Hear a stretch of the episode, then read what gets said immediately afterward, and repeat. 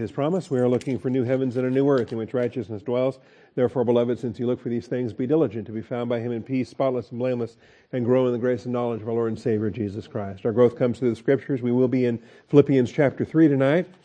Our first shot at reviewing chapter 3.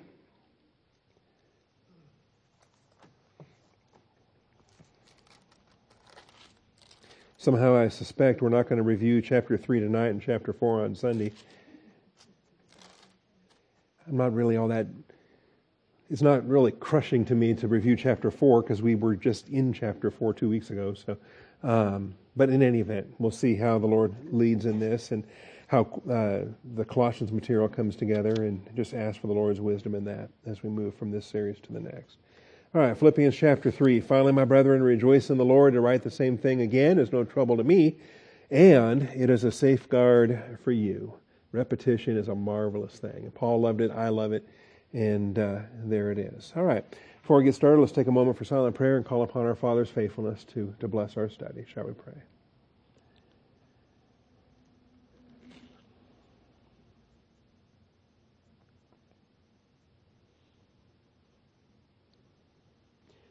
Almighty Father, we do come before you tonight, thankful for your grace and truth, rejoicing in the blessing that we have to, to study, to learn, to grow and Father, to, uh, to, undertake this review. We've learned so much in the last two years, and you've been so faithful to open our eyes. Uh, we call upon that faithfulness yet again here tonight to bless our time of study. Uh, Father, we uh, pray for Doug and others that can't be with us tonight with their health issues and their struggles. Uh, you know where they are and what they're dealing with, and uh, you are just so faithful, Father. We give you the praise and the glory in Christ's name. Amen. All right. Let's take a few minutes for some Q&A, questions. Microphone's ready to go. Uh, I did not do more work on the one from last week. I do want to. Uh, what I want to do is go back to listen to the Life of Christ material and see how I taught that and that idea about forcing your way into the kingdom. I have been thinking, though, uh, related to uh, you realize when you're dealing with Israel and their stewardship, we, we confuse things frequently because our stewardship requires us to be saved that uh, you're not uh, you're not baptized into the body of Christ until you are saved. And so, to be a steward in the church age requires salvation. That wasn't the case uh, for Israel. That uh, the high priest didn't have to be saved. No one had, you just had to be racially Jewish. And uh, and so, for the folks that are forcing their way into it, you could think of uh, things like the Pharisees and the scribes and people that were abusing their religious authority and dominating different things. And, uh, and, and I think that's kind of what's in view there when you talk about forcing your way into the, into the kingdom. Because it does talk about from the prophets all the way until John, and then since John, from the ministry of John the Baptist up to the incarnation ministry of Jesus Christ. It was that present time where folks were trying to force their way in. And that's, uh, that was the stress on that. But I do want to listen to those MP3s again and remind my thinking on that. So uh, I'll try to get that done while I'm out of town. How about that? Maybe we'll have an answer for this in a couple of weeks. So, uh, other questions for tonight? Any new business? Randy's usually good for one. No? All right. Are you ready for Sunday? Yes, sir. Next Sunday. Yes, All right. Okay, well, then if there are no questions, we'll just go to Philippians chapter 3. How about that? All right chapter 3, breaking it down, really, you get two chapters of preliminaries, two chapters of introductory material.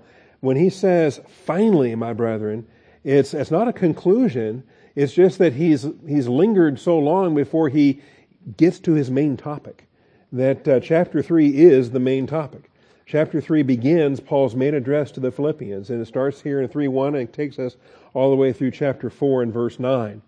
With all the background information out of the way, Paul and Timothy then exhort the Philippians to joyfully keep on, pressing onward and upward. And that's what it's about to rejoice, to keep on rejoicing, to rejoice some more. Onward and upward. This is the chapter that reminds us that our citizenship is in heaven. This is the chapter that reminds us to forget what lies behind and reach forward to what lies ahead. This is the chapter that anticipates the rapture of the church, and Paul dreams that he could be uh, living in the rapture generation and, uh, and these issues that are here. The main address begins with rejoice and beware. I think that's interesting because you get the rejoicing in verse 1 and then beware. And we got a triple uh, beware in verse 2. Beware the dogs, beware the evil workers, beware the false circumcision. And there's a triple beware there. So the main address begins with rejoice and beware, then stresses the spiritual reality of our sign and seal. And um, we'll talk about this tonight because I'm going to be reviewing basically verses 1, and, 1 through 6 this evening. Uh, for we are the true circumcision. When it says, Beware the dogs, beware the evil workers, beware the false circumcision, for we are the true circumcision, who worship in the Spirit of God and glory in Christ Jesus and put no confidence in the flesh. So we'll be dealing with that. Verses uh, 7 through 12, after summarizing his impressive credentials, Paul recategorizes them on his profit and loss statement. That he uh, gives a little bit of a bio here, and he talks about his credentials. And if anyone can boast in the flesh, it will be Paul, with the best education, the best uh, degree, the best credentials. And he says all of that is, is garbage. All of that is, is refuse or is uh, feces. Just get rid of it, flush it. It's not worth looking at anymore. And uh, when you count things as loss that other people count as profit, well, then you're dealing with a disconnect. You're dealing with a perspective that we, in divine viewpoint, uh, shaped by the Word of God, we look at things in a certain way, and the world looks at it just the opposite. The world thinks we're, we're crazy for the way that we look at things. So we'll deal with that in verses 7 through 12. Probably that will end up being our Sunday morning message, unless I really jump on a horse here tonight. This humble attitude equips all of us to keep pressing on the upward way, verses 13 through 16. So the third section of this chapter is 13 through 16, for, uh, pressing on toward the goal for the prize of the upward call of God in Christ Jesus. That uh, we're, we're reaching forward. We're always reaching forward, and we never retire. We never stop and say, okay, I've learned enough, I have enough doctrine, I know enough. Uh, you know, we never retire. If we stop advancing, then we are out of the will of God. And, uh, and that becomes the, the admonishment there. The chapter concludes with a warning against those who are earthly minded and fail to esteem our heavenly citizenship. And um, that's verses 17 and following. Brethren, join in following my example and observe those who walk according to the pattern you have in us. So Paul and Timothy, they set the right example. There are other leaders among them that are setting the right example. They can follow those guys. They can follow uh, Epaphroditus. They can follow other faithful men and the examples they set. But be, uh, be on guard against these enemies. Many walk, of whom I often told you and now tell you, even weeping, they're enemies of the cross of Christ. And they could be church members. Don't lose sight of that. That the, the biggest obstacle we have are not the, uh, um, J. Vernon McGee was talking years ago about he wasn't worried about the the honky tonks on Saturday nights. He was worried about the, the churches on Sunday mornings. That uh, that's where the wolves sneak in, and that's where uh, you get these supposedly religious people, but they're so worldly minded, and it poisons the flock with that kind of an attitude. And so they're described here, whose end is destruction, whose God is their appetite, whose glory is in their shame, who set their minds on earthly things. And so, in this congregation, as we're growing together and praying for one another and, and blessing one another, when we do observe a brother or a sister, and we, uh, it comes pretty clear that they're not heavenly minded, they're earthly minded, and they're just fixated on these earthly things, well, that's something we address. That's something uh, the shepherd addresses, the deacons address, but really the membership at large. We, we serve to encourage one another, and admonish one another related to these things. And uh, always a useful reminder there. All right. So rejoice in the Lord. It's the heading we give for these first six verses. Rejoice in the Lord. Before the travel plans interruption, we dealt with that in chapter 2, Paul had shared his own joy and exhorted the Philippians to rejoice with him. So we've already encountered rejoice several times in this epistle, and we're going to get it several more times. Uh, really, some people call the book of Philippians the book of rejoicing, and that, that makes sense because it shows up so many times. But in, uh, you remember in 118, when he had shared his joy, uh, he says, In this I rejoice, yes, I will rejoice. And then he shares his joy with them in 217. Even if I am being poured out as a drink offering upon the sacrifice and service of your faith, I rejoice and share my joy with you all. See, our, our faith is communicative. Our faith is supposed to be disseminated and shared and fellowshipped in and all that. The world tells us to, to it's personal. Keep that to yourself. Don't tell me about it. Well, let me tell you, I can't. I mean, I've got to get it out there. I'm commanded to get it out there. I'm commanded to, for those that have capacity to share it, then they can fellowship in it. And for those who don't, those that are walking in darkness, then that becomes the gospel testimony that they're missing out. they don't have the joy that we have in the body of Christ. So we're supposed to share these things. Share your joy with me. And he wanted them to, uh, he was going to share with them, and he wanted them to share with him. You too, I urge you, rejoice in the same way and share your joy with me. So don't just keep it to yourself, share it. How do you rejoice with those who rejoice if they don't share what you're rejoicing about? All right. So he returns to that imperative again, and he's going to do so again and again. He has no issue with repetition. He loves repetition. In 4 4, it's rejoice in the Lord always. Again, I will say, rejoice. So he has no problem saying it again and again. Here he points out that uh, actually it's no skin off his nose. He can repeat it as many times uh, as, as he wants to in this epistle, and every time it's going to be a blessing for them. Remember the phrase in the Lord? Well, we had it in you know, hoping in the Lord in chapter 2. We've got rejoicing in the Lord here in chapter 3. Subjecting personal enjoyment to the grace appreciation perspective of Jesus Christ. That's how you rejoice in the Lord. You don't rejoice in your testing. You don't rejoice in your problems. You don't rejoice in, in whatever the affliction is that you're enduring. But you're rejoicing in the Lord.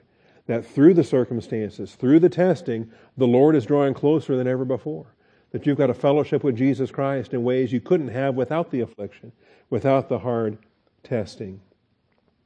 Subjecting personal enjoyment to the grace appreciation perspective of Jesus Christ. You know, what is it that you find joy in? What triggers your joy? It's like what triggers your humor? What are the things you laugh at? See, and some of us have unique senses of humor and we laugh at things that normal people don't laugh at. That's fine. Personalities are different. But in addition to what you find humorous, what do you find joyous? What do you find that just produces a, a happiness, say? And uh, as we had one tonight in our prayer meeting in particular, that just sparked such a joy. And, uh, and, and that's what we, we deal with. Well, it should be with the Lord, rejoicing in the Lord. And uh, if when you catch yourself having joy in something Jesus doesn't have joy in, that's, that's wrong, okay? That's a huge problem. That means that you have an attitude different from his attitude, and you're the one that needs to adjust in, uh, in the attitude adjustment of coming back to his way of thinking. This blessing requires us to be in fellowship, obviously. How are you going to rejoice without uh, being in fellowship? The fruit of the Spirit is joy. So if you're carnal and the Spirit is not producing any joy for you, then uh, forget about obeying the imperative to uh, to rejoice in the Lord. Blessing requires us to be occupied with Christ, abiding in the Word of God. And you might remember we discussed this, right? Because the Holy Spirit is one member of Trinity, Jesus Christ is one member of Trinity, and that they're not purely synonymous. So if I'm in fellowship, that means I'm filled with the Holy Spirit. That means I've confessed my sins, right? We get that, 1 John 1 9. We confess our sins, we're restored to fellowship, so I'm filled with the Holy Spirit. Now, not only am I filled with the Holy Spirit, I also want to be occupied with Christ. I want to fix my eyes on Jesus, the author and perfecter of faith. And so it really requires both to be in fellowship, that's the Holy Spirit, and then to be occupied with Christ, abiding in the Word of God. I would submit that if you're not abiding in the Word of God, your eyes aren't fixed on Jesus, because He's the personal Word, and His the Bible is His written Word, and uh, that's the the aspect of it there. 1 Corinthians thirteen six.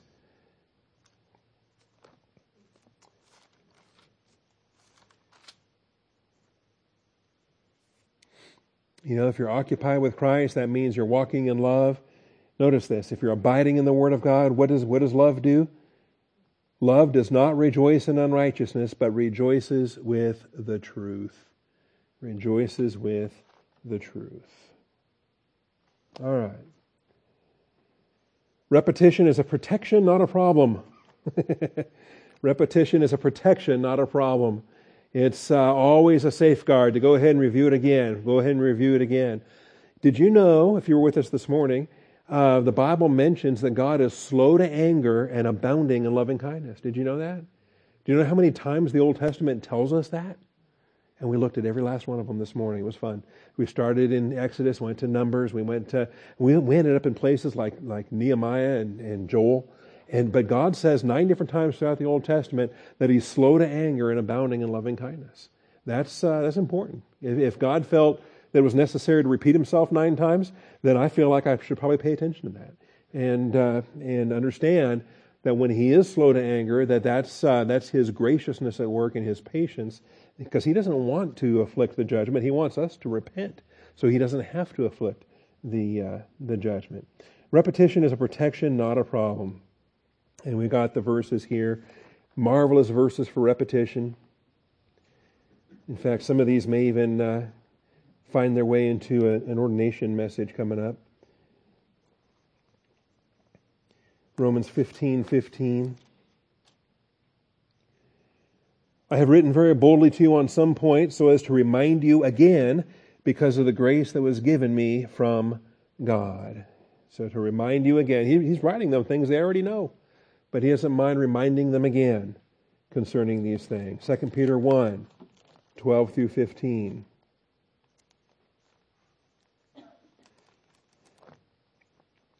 Therefore, I will always be ready to remind you of these things. And Peter was one you talk about a knucklehead. This is, Peter was a guy that needed to hear it himself repeatedly over and over again. And so he adopted that in his teaching ministry. Therefore, I will always be ready to remind you of these things, even though you already know them and have been established in the truth which is present with you. I consider it right, as long as I am in this earthly dwelling, to stir you up by way of reminder. Isn't that great? Peter figured that was his mission while he was here on earth that his purpose, as long as he was still in this earthly body, to keep reminding them of these things. Knowing that the laying aside of my earthly dwelling is imminent, as also our Lord Jesus Christ has made clear to me. And I will also be diligent that at any time after my departure you will be able to call these things to mind. If he does his job well, they can't forget it because he's just going to pound it into them, pound it into them, pound it into them. Okay? All right you know, you think about Peter, and the Lord promised him that he was going to get old, and people they were going to walk him around and take him somewhere he didn't want to go. And all right, Isaiah 28 in the Old Testament. And the thing about this kind of repetition is um, uh, people will mock it, and they feel like it's beneath them. They feel like it's uh, it's uh, not appropriate. especially when you're in such apostasy that even your priests and your prophets are useless. What are they doing? They're all drunk. They don't, you know, they're not feeding the flock. And um, you can spot these guys, the proud drunkards of Ephraim, and and um, in verse seven, these also reel from wine and stagger from strong drink. The priest and the prophet reel with strong drink. They're confused by wine. They stagger from strong drink. They reel while having visions. They totter when rendering judgment. For all the tables are full of filthy vomit without a single clean place. Isn't that great? All right. But then, in that context, in that context, see, it's curious because the teachers are useless, but the hearers, they're actually okay with it right? Because they're not really all that jazzed about learning anyway. So if the priest is all schnockered, then that's that's all right. To whom would he teach knowledge, and to whom would he interpret the message? Those just weaned from the milk, those just taken from the breast. And actually, he's asking this as a rhetorical question, but it kind of answers itself. The children, you may come to a point where it's only the children that have enough humility to actually learn something from the Word of God, that are actually uh, not so uh, absorbed by the things of this world that uh, that they'll actually listen to the Bible and learn things and get saved and and have the humility to grow. For he says, order on order, order on order, line on line, line on line, a little here, a little there. Now those are translations that convey the blessings of repetition. They're translations that, that convey how we teach, what our style is. And um, that we do teach order on order, verse by verse, word by word. We exegete from the original language, line on line, a little here, a little there. We don't try to teach the whole Bible in one hour. We're going to spend the rest of our lives going through the whole counsel of the Word of God, but we're going to get it systematically through the various passages of, of our Bible. So that's the translation, and that's the sense of what this is about. The actual Hebrew words, though, are gibberish. They're like baby talk, right? The actual Hebrew words are just like la, la, la, la, la, right? And, and so the kind of thing that a, that a little kid would say, a little toddler would say when he's just learning how to speak. And uh, so when he voices that, he then says, Indeed, he will speak to this people through stammering lips and a foreign tongue. Um, he who said to them, Here is rest, give rest to the weary, here is repose, but they would not listen. And prophetically, this gets fulfilled at the beginning of the church age. This gets fulfilled when, at the time of Israel's maximum apostasy, they've crucified the Christ, they've rejected the kingdom, they've said, His blood be on, on us and on our children forever. And so God says, All right. And then He starts speaking to them in with Gentile languages. He, he, dis, he gives tongues at Pentecost and, and starts to, uh, to warn them that, hey, their national destruction is now, is now pending. So the word of the Lord to them will be order on order, order on order, line on line, line on line, a little here, a little there, so that they may go and stumble backward, be broken, snared, and taken captive.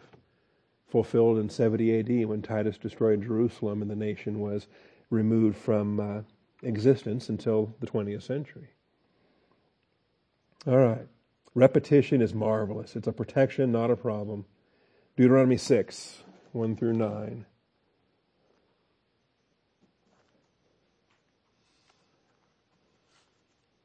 This is such a useful uh, concept. I should probably repeat it Sunday morning.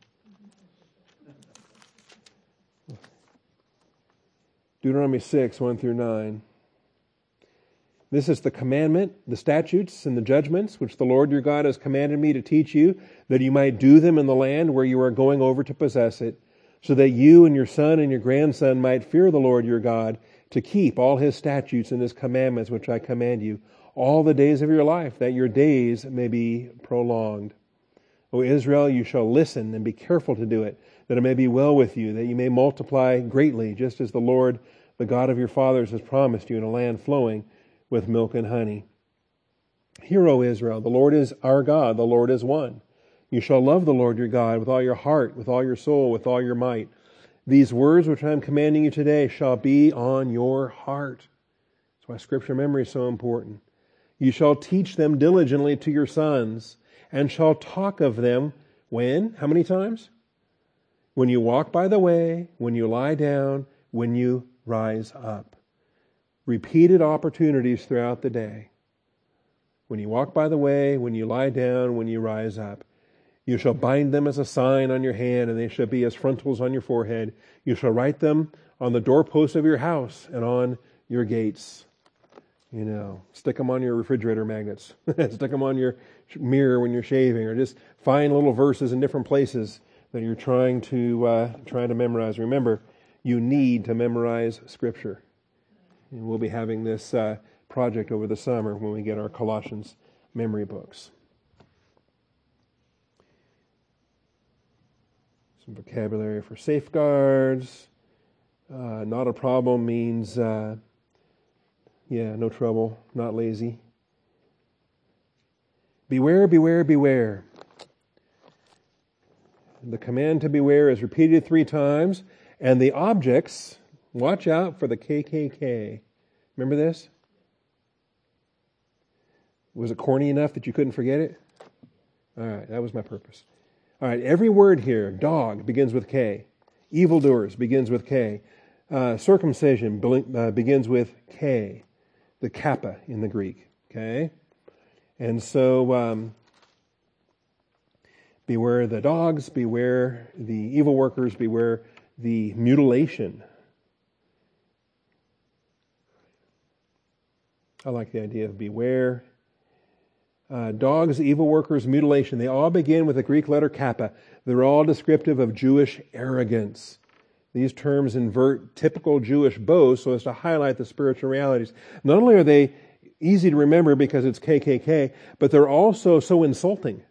They're also flipping it around backwards because Jews would consider the Gentiles to be the dogs. They would view themselves as being the, the chosen people and the great ones and the, the, the better ones, and, and it's the Gentiles that are the dogs.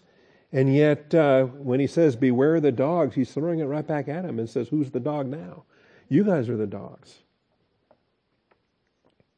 Kunas, accusative masculine plural from kuon. The word for dog is kuon. Evil workers, these are the kakus ergatas. It's an accusative masculine plural again of kakos for evil, and then ergates would be a worker, a worker of evil. Like, think of it like a, a worker of gold, a worker of silver, a worker of uh, iron, a worker of, you know, some kind of a smith of some kind of material. These guys are workers of evil. And uh, so much so that they, they shape it and they fashion it, they, they use it. They are workers of evil. And then mutilation. This is not the normal word for circumcision, by the way. And um, it's curious the way that he changes the term mutilation instead of circumcision. Again, it's an attack. They think they're so proud of themselves of being the chosen people, and circumcision is the sign of their covenants, the sign of their being chosen. And uh, so clearly it sets them apart from the Gentiles around them, the uncircumcised Gentiles. Uh, but when he changes uh, to katatome, um, when he when he swaps out the, the, the kata preposition in exchange of the peri preposition, uh, he's really making uh, kind of a joke out of it, using the, the wordplay to, uh, to stick in their mind. There's a similar thing that Diogenes uses uh, that did a swapped out kata for peri in, uh, in an example there. If I remember what that one is.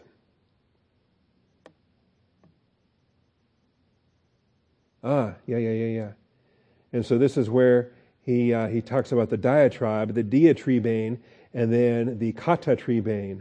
I'd forgotten about that. See, this is why repetition is so necessary.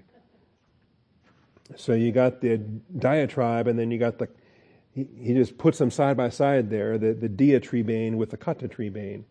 And so, uh, talking about uh, his contemporaries. He was great at pouring scorn on his contemporaries. The school of Euclides he called bilious, and Plato's lectures waste of time. And so the, the lectures or the diatribes but he called the diatribes katatribes. Uh, so instead of lectures, they were just time wasters, waste of times. So, did you come here tonight for a lecture, did you come here tonight for a waste of time? And that's uh, either a, a, diatribe or a katatribe. Anyway, goes on. The performances of the Dionysia were great peep shows for fools, and uh, he he insulted everybody. This uh, this guy was something else. All right. Well, enough of that. So Paul's doing the same thing. He's doing the same kind of joke. The, the normal word for circumcision is, is peritome, and it's one that he'll use in the very next verse. Because you and I in the body of Christ, we, we're the true circumcision. We are the true circumcision when it comes down to the metaphor and the reality of things. Um, but when he switches it to the katatome in, in verse 2, he's doing that to make a point. He's, first of all, he's got a third K in there, which you got to have the alliteration going if you're going to have dogs and evil workers and, and mutilators. Um, and then he, he, he throws it at, right at them as a, as a matter of fact, okay, you're circumcising your boys. Does that mean you're, you're obeying the law? Or are you just mutilating your boys because your, your walk is not a walk that pleases the Lord? You've got this external religion and no, no reality. Of course, Jews viewed dogs as unclean and worthless scavengers. We get that. Philistines and Arameans likewise. And you didn't have to be Jewish to not like dogs. So, uh, many of the Semitic people around them shared the same uh, the same uh, attitude against the. Uh, remember when uh, David was going up against Goliath. What did Goliath call him? He said, Am I a dog that you come to me with a stick? You know. Likewise, the Arameans uh, spoke uh, disfavorably about dogs in 2 Kings 8.13. religious legalistic Jews gave this pejorative label to Gentiles and unobservant Jews. Yet Jesus showed grace to one dog for her faith. That, remember that Syrophoenician woman? She said, "Okay, I'm just a dog. I'm looking for t- some table scraps here," and uh, and Jesus was like, "Wow," and impressed by her faith. Paul, Peter, and John were all negative to dogs. Philippians 3 2, 2 Peter two twenty two, Revelation 22 uh, 15. This was fun to teach, you know, and, and, and surprisingly, I didn't, the church didn't blow up or have a big church split or whatever because we got a lot of dog, dog lovers in, uh, in the church. And thankfully, you find out who's got the grace or not. But hey, I didn't write it. I just read it. It says, "Beware the dogs." So that's that's what it is. All right. Now, these warnings are curious to me because you might remember there was no synagogue in Philippi. Unlike Thessalonica, unlike other places Paul traveled where he encountered uh, synagogues and would deal with Jewish people, in Philippi there was no synagogue. And they went down to the riverside and they found some believers praying down there, but there was no synagogue in Philippi. So this warning against the, the, the Jews, all three of these are Jewish warnings, um, this triple warning serves to watch out against such religious legalism from even beginning from even beginning. When, when the Jews do start creeping into Philippi, when they are allowed to return, remember, uh, Caesar had expelled all the Jews from Rome, and evidently that also included the Roman colonies, such as Philippi. So when the Jews start to come back into these locations, Paul's saying, don't let their legalistic attitude start to uh, rub off on you and start to ruin the grace ministry that they have going there. Otherwise, the Philippians could turn out to be just like the Galatians and they could end up with the same uh, weaknesses and struggles that the Galatians were dealing with. All right. We are the circumcision, even as Christ is the Passover. Here's a fun metaphor, all right? So beware the false circumcision because we are the true circumcision. We are the circumcision. Well, what does that mean? How can I be a circumcision? And what's the point of this? Okay, well, remember, that circumcision served to mark the Jewish people as belonging to God. That it was the mark of their covenant. It was the sign and the seal of their uh, covenant relationship with the Lord. 1 Corinthians 5 7 is a similar metaphor. It's Passover though, but it still it, it shows how a person can be something because of what that thing represents. 1 Corinthians 5 7. Clean out the old leaven so that you may be a new lump, just as you were in fact unleavened. For Christ our Passover also has been sacrificed. Okay? Now that verse has nothing to do with what I'm talking about tonight. I'm just giving it as an example. That Christ is our Passover. Right? That's what it says. Christ is our Passover. So we have an Old Testament concept that is now personified in Jesus. Okay? And that's, that's the easy one to understand. I think we all get that. The way that he died on the cross on Nisan 14, the way that he was selected on Nisan 10, the way that he fulfilled all of the typology related to Passover. So when we say Christ our Passover, that's the easy one that takes an Old Testament concept, personifies it in Jesus, and we can learn the doctrine.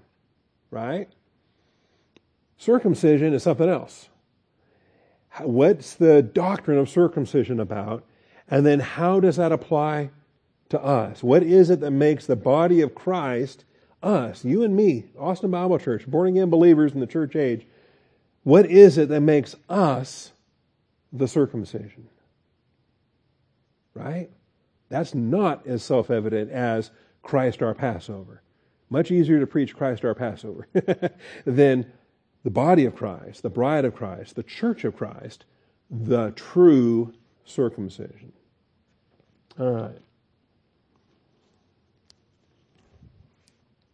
This is what we dealt with.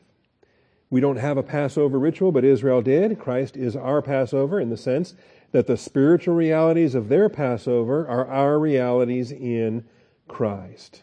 Remember that? So they were getting redeemed out of Egypt. They had to slaughter the animal. They had to smear the blood on the doorpost and the lintel. And then when he saw the blood, then he would pass over their sins. That was the ritual. We have the reality in Jesus. Jesus was, was crucified. When we believe in Christ, that's the application of the blood to our account. And so when he sees the blood, he passes over. Our sins are forgiven. That's the easy thing. We don't have a circumcision ritual, but Israel did. It was given to Abraham in Genesis 17, and it was required of all Jewish males on their eighth day, on the eighth day of birth. So, um, which you know basically results in circumcisions happen seven days a week. That every child that was born on Thursday, right? Because eight days later would be the following. No, I'm sorry. Every child born on Friday, eight days later would be the following Saturday, which is the Sabbath. Uh oh. What is Friday's child? Tuesday child is full of grace. Wednesday child is, it doesn't matter. I'll look it up later. But so Friday's child, the male Hebrew child born on Friday, is slated to be circumcised the following Saturday. And so that becomes, um, Jesus actually uses this teaching to address the, the Pharisees. He says, You guys break the Sabbath every Saturday. You know, are you working or not working?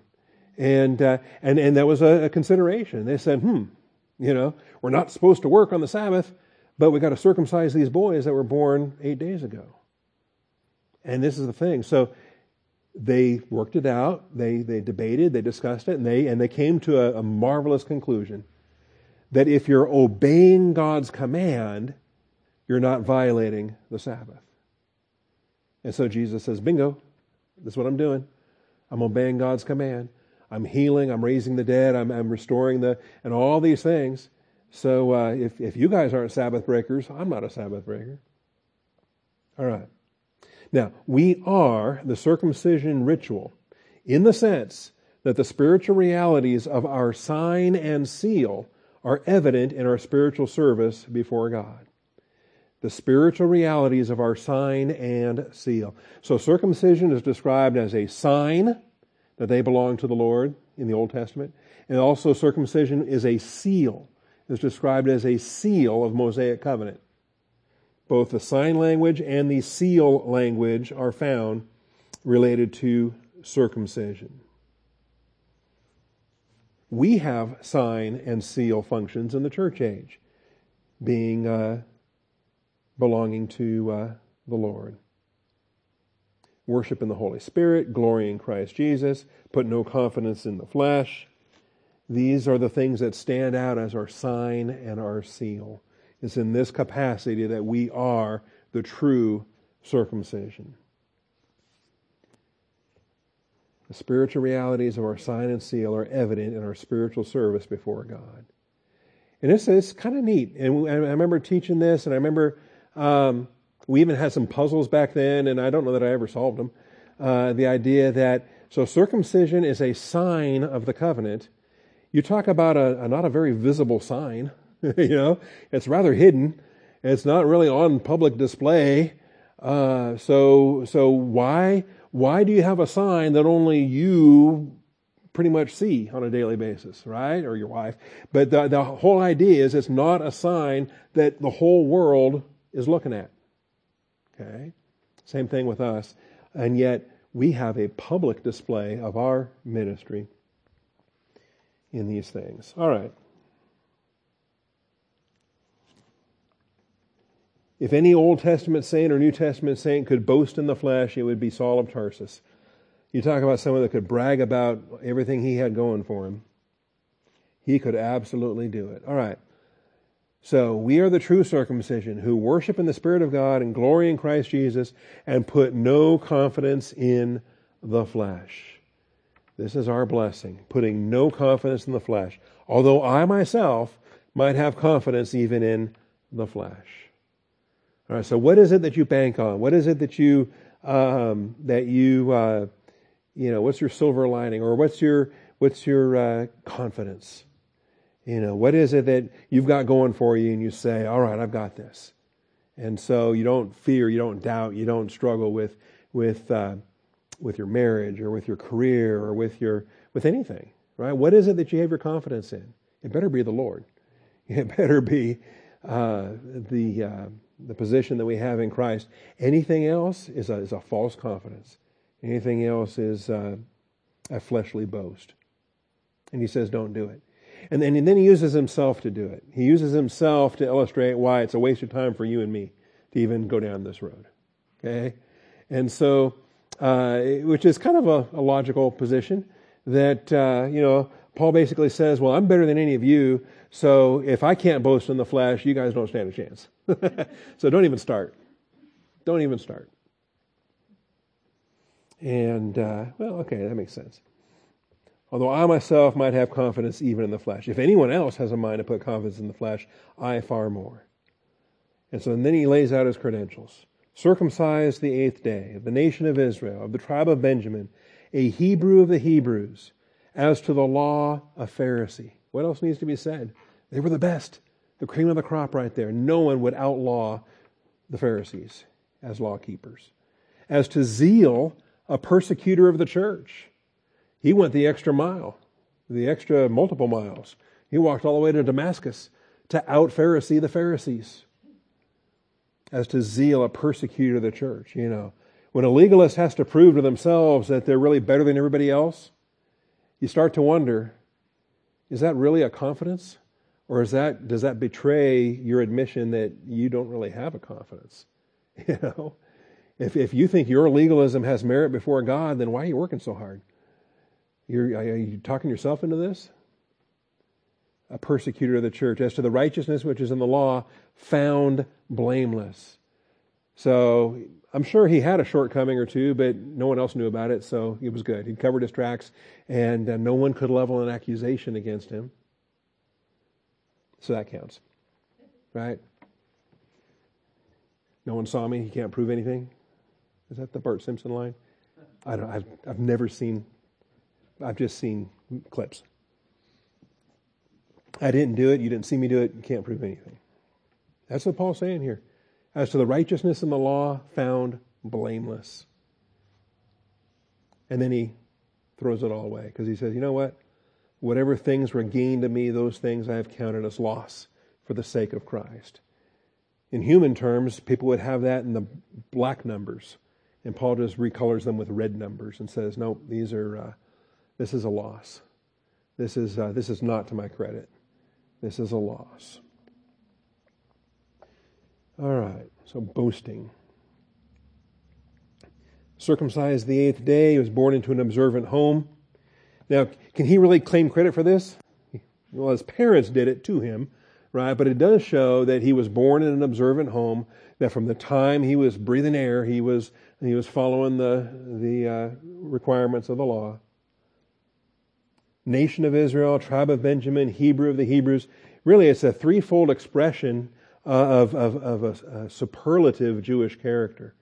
That, uh, that he is locked in on, on all things pertaining to his specific heritage, including his tribe, including um, uh, everything else that's connected with that. Not only is he of the tribe of Benjamin, what's the name that he carries, right? Saul. That's the name of the first king of Israel, King Saul from the tribe of Benjamin. So he comes from the same name as that first king, the guy that preceded David. The same tribe, the same name called Saul. And uh, really proud of his, uh, he could out Jew any other Jew.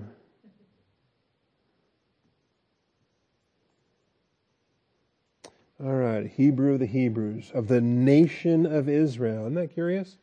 The unified nation of Israel didn't even exist in Paul's day. But it was prophesied, it was promised, it's coming back. The unified nation of Israel only existed historically under Saul, David, and Solomon. After that, it got split.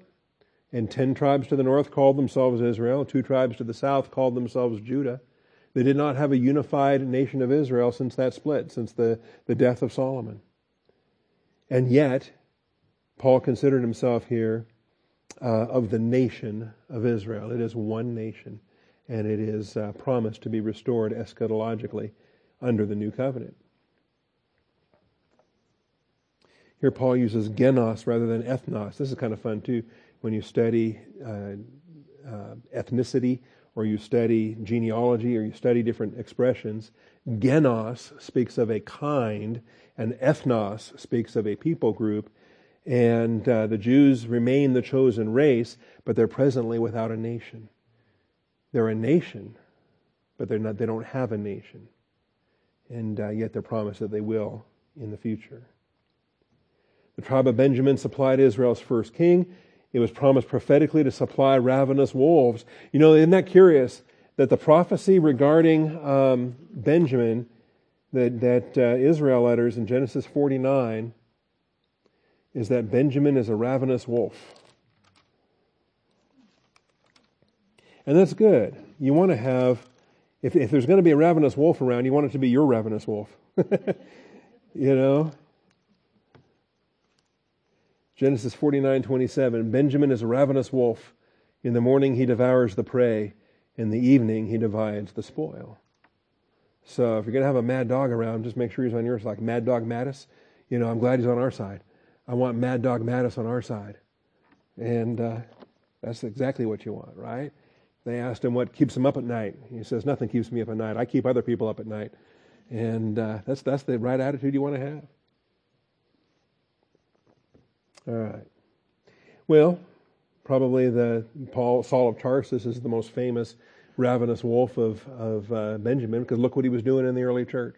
Look what he was doing when he was um, persecuting the church, casting his vote to um, uh, at the death of Stephen.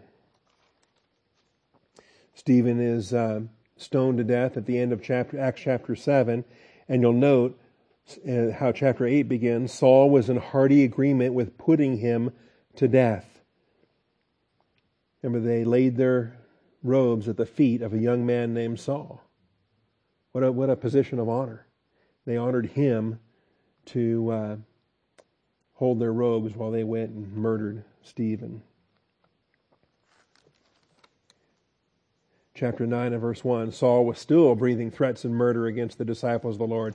So he goes to the high priest and he asks for letters to uh, go to the synagogue of Damascus. This is completely illegal under Roman law. He's actually going to cross the boundaries from one Roman province to another Roman province. He's going to go into the territory of a governor, there's a Roman governor there in, in Damascus, and he's going to, what, kidnap some folks and murder some folks or drag them back to Jerusalem? That's, uh, yeah, talk about dog the bounty hunter. That's not legal in Roman, in Roman law. But the ravenous wolf doesn't care. Benjamin proved to be the only tribe loyal to the house of David. So, yeah, they can be ravenous, but they can also be loyal. All right.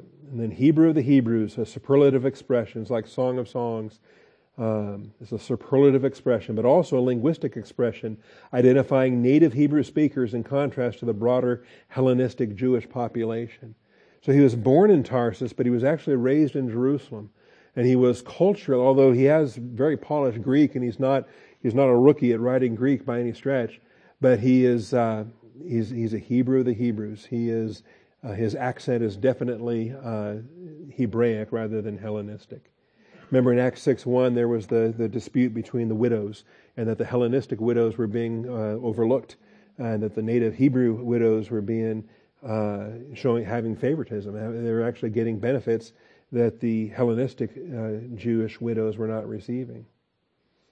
So Paul definitely fell on the side of the Hebrew of the Hebrews, uh, falling on the Hebraistic side of Jewish culture. As to the law Pharisee, the pinnacle of self-made sanctimony. You know, to be even be a Pharisee, to be a voting member of the Sanhedrin, all the hoops he had to jump through and all the things he had to satisfy. And he was actually exceeding beyond his peers, beyond his contemporaries. He was uh, making rank faster than his uh, classmates were making rank and different things there, which puzzles us too, because you can't be, under their law, you can't be a voting member without uh, being married. That he had to be a married man at the age of 30 uh, to be a voting member of the Sanhedrin. So that kind of gives us a clue as to Paul's background uh, before he named the name of Christ and was ushered into the church age. Was so then was he widowed? Was he divorced? What happened? I suspect that when he named the name of Christ and became uh, an apostle of the church, that uh, that his wife had full Sanhedrin sanction to to strip all of his property and take it and and uh, and all the rest. Persecutor of the church, the pinnacle of self-made acrimony, pinnacle of self-made testimony as to the righteousness which is in the law found blameless. Self made testimony. Blameless is not perfected. That's a big difference. Satan, the sealer of perfection, was blameless until he fell. Yeah, we had a lot of points on this.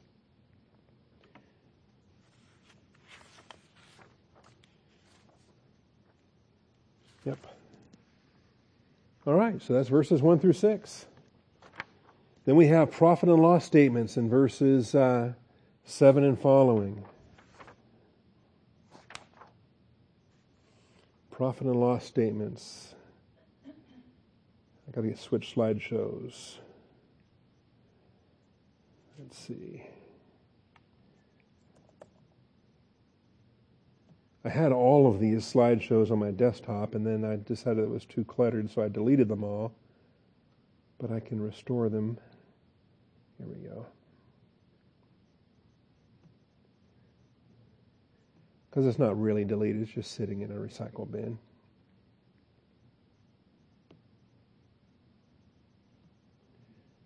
All right, profit and loss statements.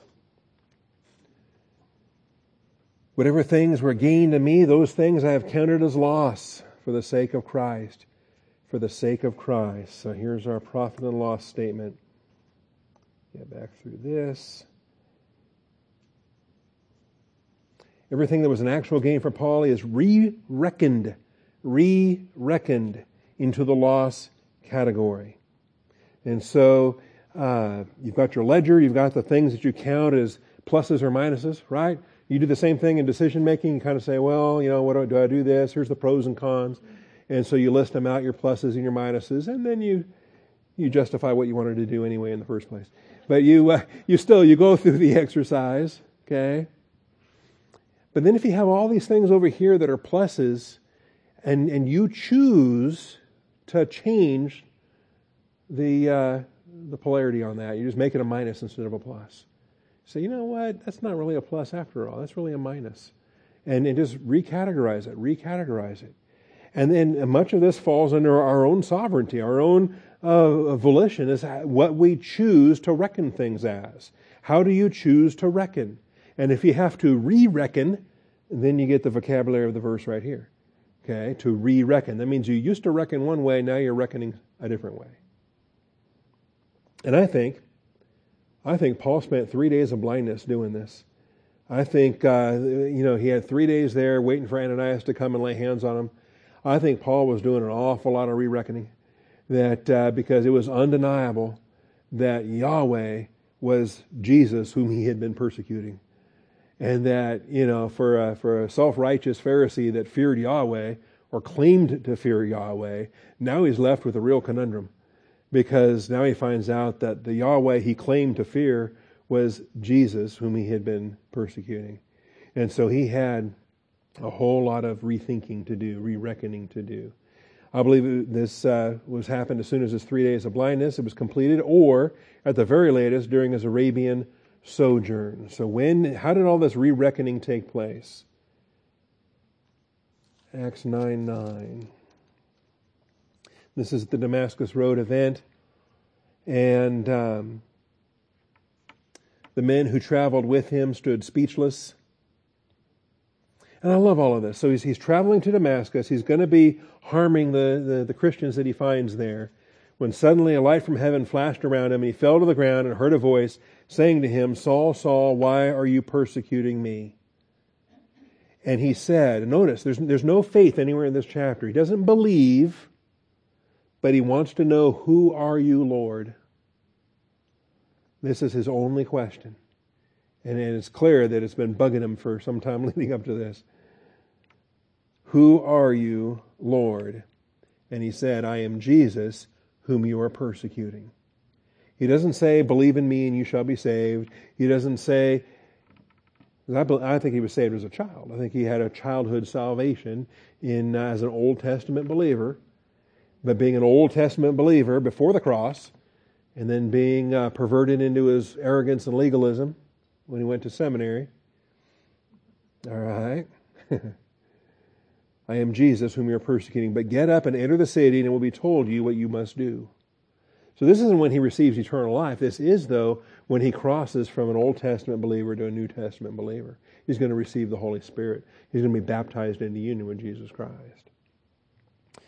So the men who traveled with him stood speechless, hearing the voice but seeing no one.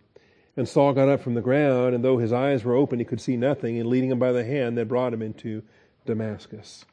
And he was three days without sight, neither ate nor drank.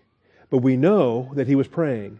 We know because when the Lord goes to Ananias and says, I want you to go, I want you to go um, find a man from uh, Saul of Tarsus there on, on Straight Street. Uh, and the, the explanation comes in verse 12. He has seen in a vision a man named Ananias come in and lay his hands on him so that he might regain his sight. So part of his prayers, he received a vision from God. He gets to see a preview of Ananias walking in and giving him his sight back. So Ananias said, uh, I don't want to do this. right? Well, what do you want to do? Make God a liar? God already sent him a vision, said, You were the one going to come do this. He said, Well, Lord, I've heard about this man. Maybe you haven't heard what I've heard, but let me tell you, he's a bad guy. The Lord said, Go. He's a chosen instrument of mine to bear my name before Gentiles and kings and the sons of Israel. In that order. Paul would typically reverse it and go backwards in every town he went to. He'd go to the Jews first and then the Gentiles. All right. Anyway, what was he doing in those three days of blindness? He was praying. He was receiving visions. I think he was re reckoning a lot of his legalistic doctrine to take everything that he, he may have had the whole Old Testament memorized, and then to take all that knowledge and start to cycle it through a filter of Jesus of Nazareth. Wow. He came, he died on a cross. He was, he, he was raised from the dead. And he had to take, he didn't have a written gospel, but he had all the stories of what the Sanhedrin had told him about Jesus. And now he's got to process everything. The very latest, then, he gets an Arabian sojourn that's spoken of in Galatians 1.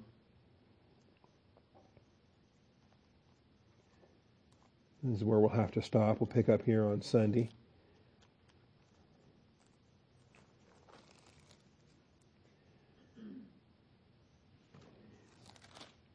He says, um,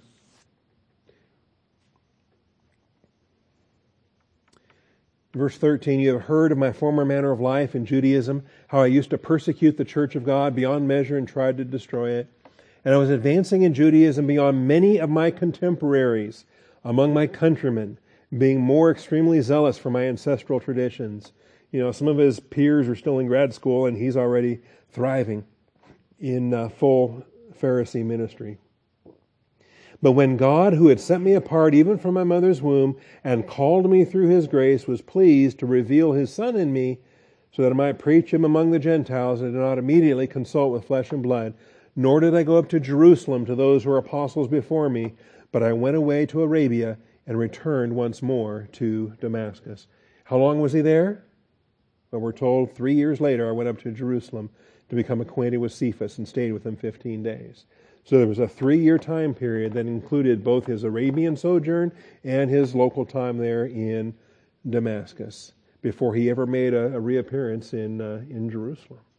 You know, so a guy that went from Jerusalem to Damascus with arrest warrants in his hand uh, took him a long time to come back, right? That's even longer than a Mueller report.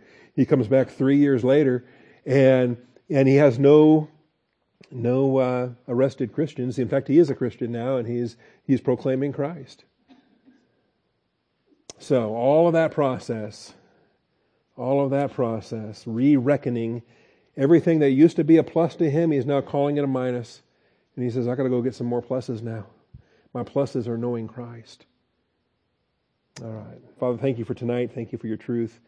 Thank you for Saul of Tarsus and his re-reckoning. I pray that we all would re reckon the things that need to be re reckoned, that we would have a balanced ledger of, uh, of pluses and minuses that are in accordance with your wisdom, with, with your plan. And I thank you for the blessings we have to study and to grow, and uh, for all the ways that the book of Philippians just comes alive and ministers to us day by day. I thank you, Father, and I praise you in Jesus Christ's name. Amen.